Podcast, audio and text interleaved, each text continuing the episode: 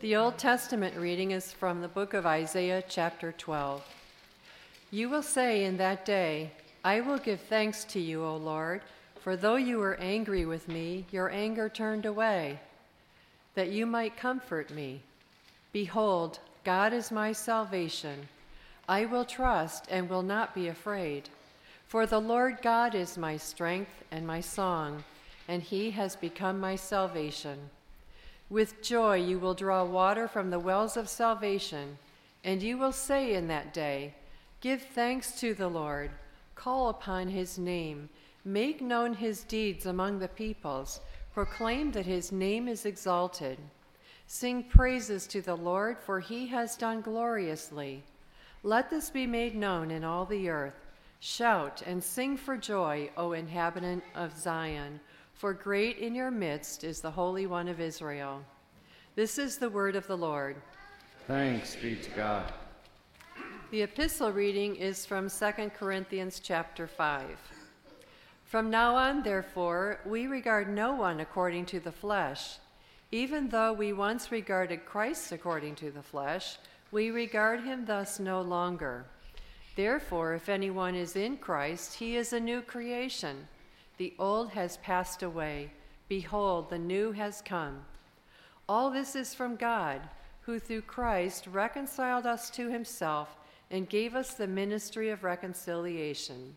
That is, in Christ, God was reconciling the world to himself, not counting their trespasses against them, and entrusting to us the message of reconciliation. Therefore, we are ambassadors for Christ God making his appeal through us.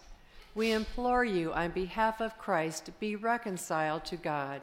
For our sake, he made him to be sin who knew no sin, so that in him we might become the righteousness of God.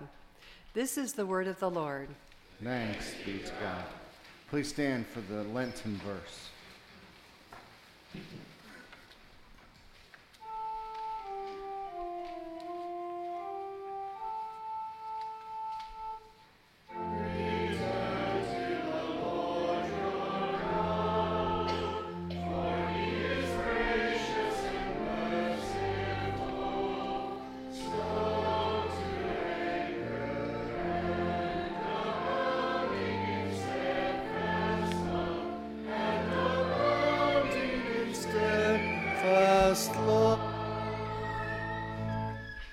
Holy Gospel according to St. Luke, the 15th chapter.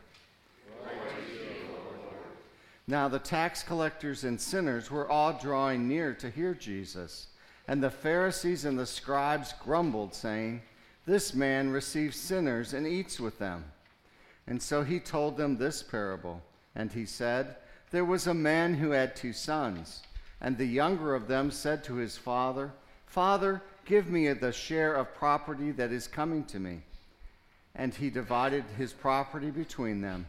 And not many days later, the younger son gathered all that he had and took a journey into a far country. And there he squandered his property in reckless living. And when he had spent everything, a severe famine arose in that country, and he began to be in need. And so he went and hired himself out to one of the citizens of that country, who sent him into his fields to feed pigs. And he was longing to be fed with the pods that the pigs ate, and no one gave him anything.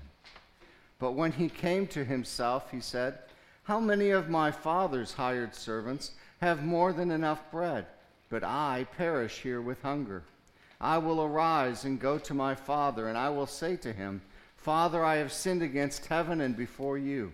I am no longer worthy to be called your son. Treat me as one of your hired servants. And he arose and came to his father. But while he was still a long way off, his father saw him and felt compassion, and ran and embraced him and kissed him. And the son said to him, Father, I have sinned against heaven and before you. I am no longer worthy to be called your son. But the father said to his servants, Bring quickly the best robe and put it on him, and put a ring on his hand and shoes on his feet, and bring the fattened calf and kill it. Let us eat and celebrate. For this my son was dead and is alive again. He was lost and is found. And they began to celebrate. Now his older son was in the field, and as he came and drew near to the house, he heard music and dancing. And he called one of the servants and asked what these things meant. And he said to him, Your brother has come, and your father has killed the fattened calf, because he has received him back safe and sound. But he was angry and refused to go in. His father came out and entreated him. But his, he answered his father, Look, these many years I have served you, and I never disobeyed your command. Yet you never gave me a young goat that I might celebrate with my friends. But when this son of yours, who has devoured your property with prostitutes, has come, you've killed the fattened calf for him. And he said to him, Son, you are always with me, and all that is mine is yours. It was fitting to celebrate and be glad, for this your brother was dead and is alive. He was lost and is found. This is the gospel of the Lord. Praise to you, O Christ.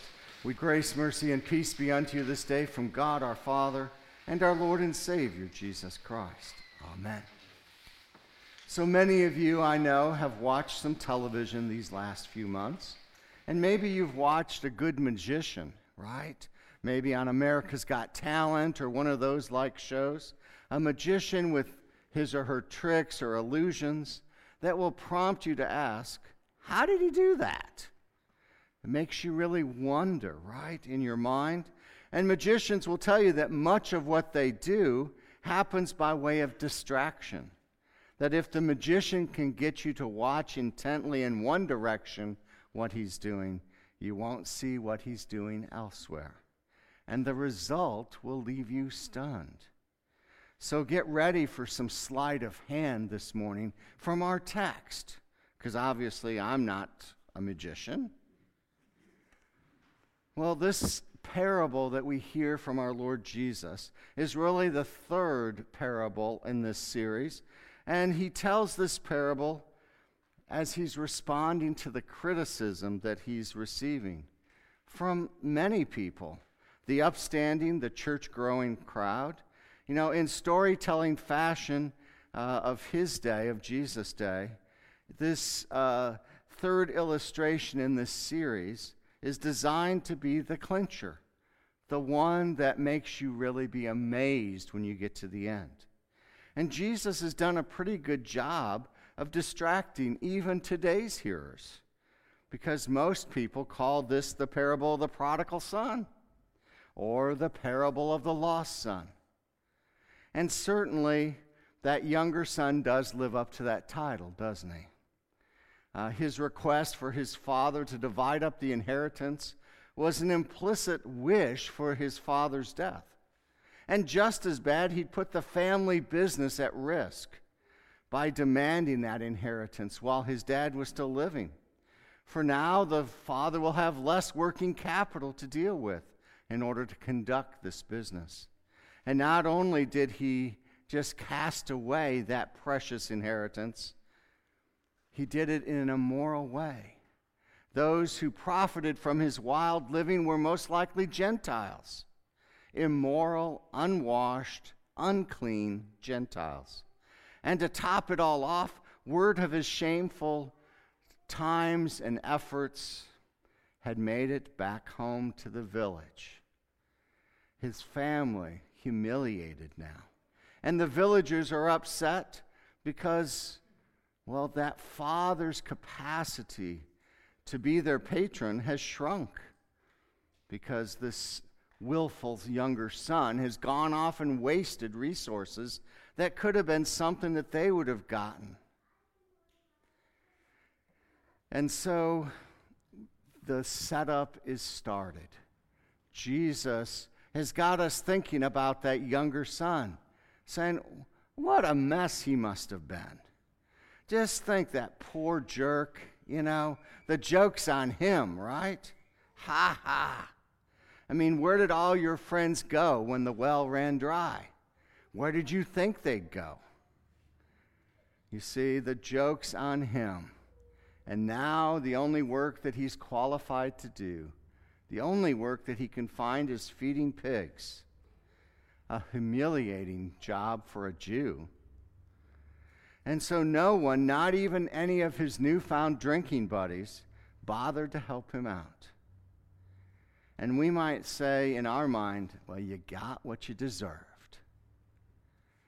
If Jesus had stopped there, we'd all be really smug in our own righteousness, wouldn't we? Because we're so darn much better than that younger son. But that's not the end of the story.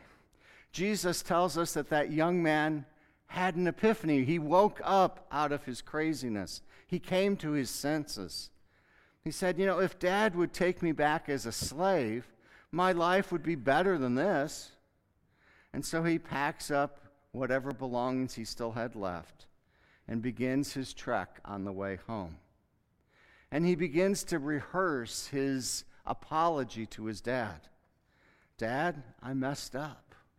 I'm not worthy anymore to be your son. Just let me be a slave in your house. You see, where is the gloating now? Where is his pride? It's been humbled, right, by his circumstances. And, you know, we probably set back as we hear that saying, Yeah, it's about time you came to your senses. You know, we knew that, you know, that things weren't going to turn out right for you.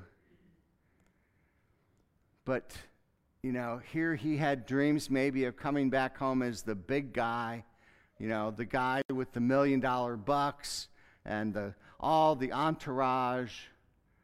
But instead, he comes back smelly, alone, lost, without hope.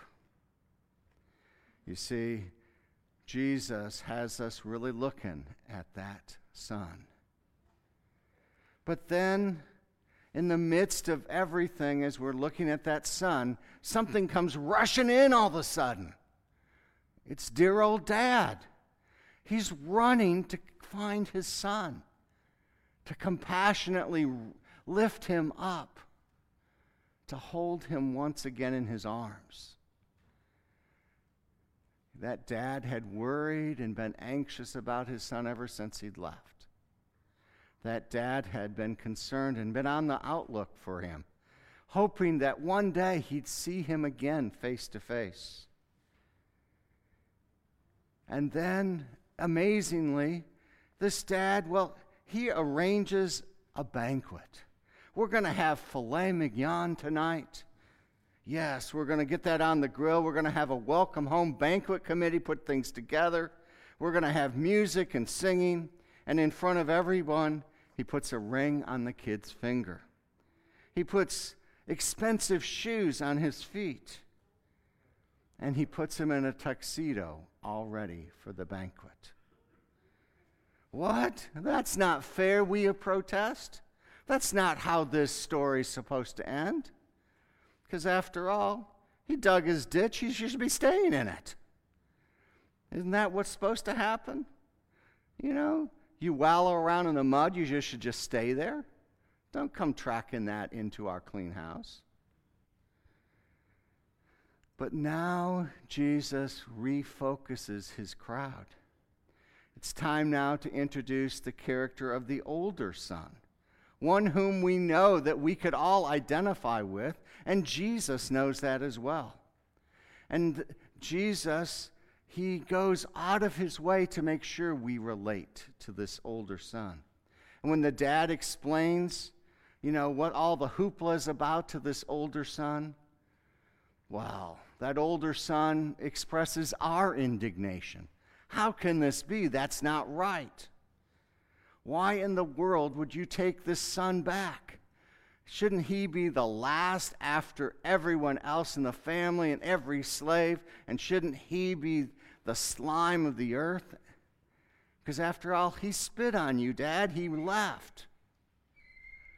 And that older son might say, Well, you know, I've slaved for you, Dad, for all these years. I've never disobeyed you and never gave you any grief. Yet you threw me nothing You didn't give me a bone. You didn't give me a pizza party with my friends. You know, and this older son says, I'm not going to be a part of this mockery. I'm not going to be celebrating this return of a son, this son of yours, by the way, as though he were some kind of hero. And you and I, as bystanders in this, well, finally, we say in our heart, finally, the word of truth spoken by that older son. This indulgent father needs a wake up call. And the older son has got the guts to do it. You see, you and I, we relate really well to that older son, don't we? And then Jesus has us firmly in his grasp as the master magician. We can't wait to hear how dad is going to answer that. Will he awaken from his sleep? What do you say? Dad starts his answer. Just imagine how foreign those words might have been for that older son. The dad tall, tells his older son, Son, I love you. Everything that I have is yours. Everything. And while you say, my son, does that mean that you're not going to even acknowledge that your brother has come home? Don't you acknowledge that there is something about blood relation? And that we should celebrate the good thing that has happened to him, that he has come home, that he is now with us again? You know, after all, my dear son, You've lived in my house. You know everything that I'm about. And you know that all these things are an outcome of my love for my family. You see, the dad explains that, you know, you're in the family, my son. And you should not be upset with others being a part of our family because there is plenty for all. And so, the sleight of hand that Jesus put together for us here is to help his crowd in his day, who related really well with that younger son and understood that younger son and that was sort of like what had happened to the people of Israel. They'd gone their own way, they'd followed the ways of the world. But God called them back again. And God continually kept calling them back and forgave them. But then there are those Pharisees and the teachers of the law who were objecting to Jesus sitting and eating with the, the, you know, the sinners. And to them, that's what that older son represented. Because they could see that they were playing that role.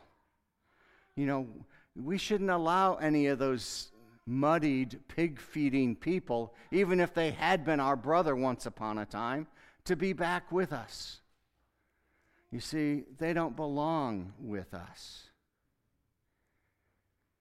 Jesus is reminding them that God has created all people and that his mercies extend even beyond the people of Israel to the nations of this world. And that there is plenty of room in his house for everyone. You see how Jesus has linked all these things to help us understand better his incredible mercy. He loves his people he loved the older son, but he also loved the rebellious one. And he wanted all to come to the knowledge of the truth and to be saved and to be part of the homestead that is heaven. And so, you and I today, maybe we identify with one of those characters. Either the older son, who complains about who are here and what they're doing, or maybe the younger son, as we are in some road of, well, shall we say, futility in this world. And so maybe we need to focus a little bit more upon the love of the Father in that story. The amazing love that is so compassionate, that is so unworldly, that would be so forgiving to one who had besmirked the family name, who had even cursed or even sworn off, even wished his father dead, and yet is forgiven and brought home. So today, may you and I realize that we're sinners, that we are people who have been dirtied by this world. But our Heavenly Father welcomes us still home. He welcomes us. He lifts us up. He kisses us. He hugs us. He puts us in a new robe, gives us fancy shoes to wear, and a feast spread for kings. An overabundance of joy is what our God has for us. He delivers forgiveness to us by means of His Son, the one who didn't go off into this world to party, the Son who was not disobedient to his Father and refused to come into the banquet. No, by the Son who was obedient even to death on the cross, so that now his name is exalted above all names, that at the name of Jesus, all should kneel. So may you and I today thank God that He has that mercy for us. And that mercy has called us from the pig pods of our lives into the banquet feast of the King. May we rejoice and give thanks. Amen. Now may the peace of God, which passes all human understanding, guide our hearts and minds in Christ Jesus our Lord. Amen. This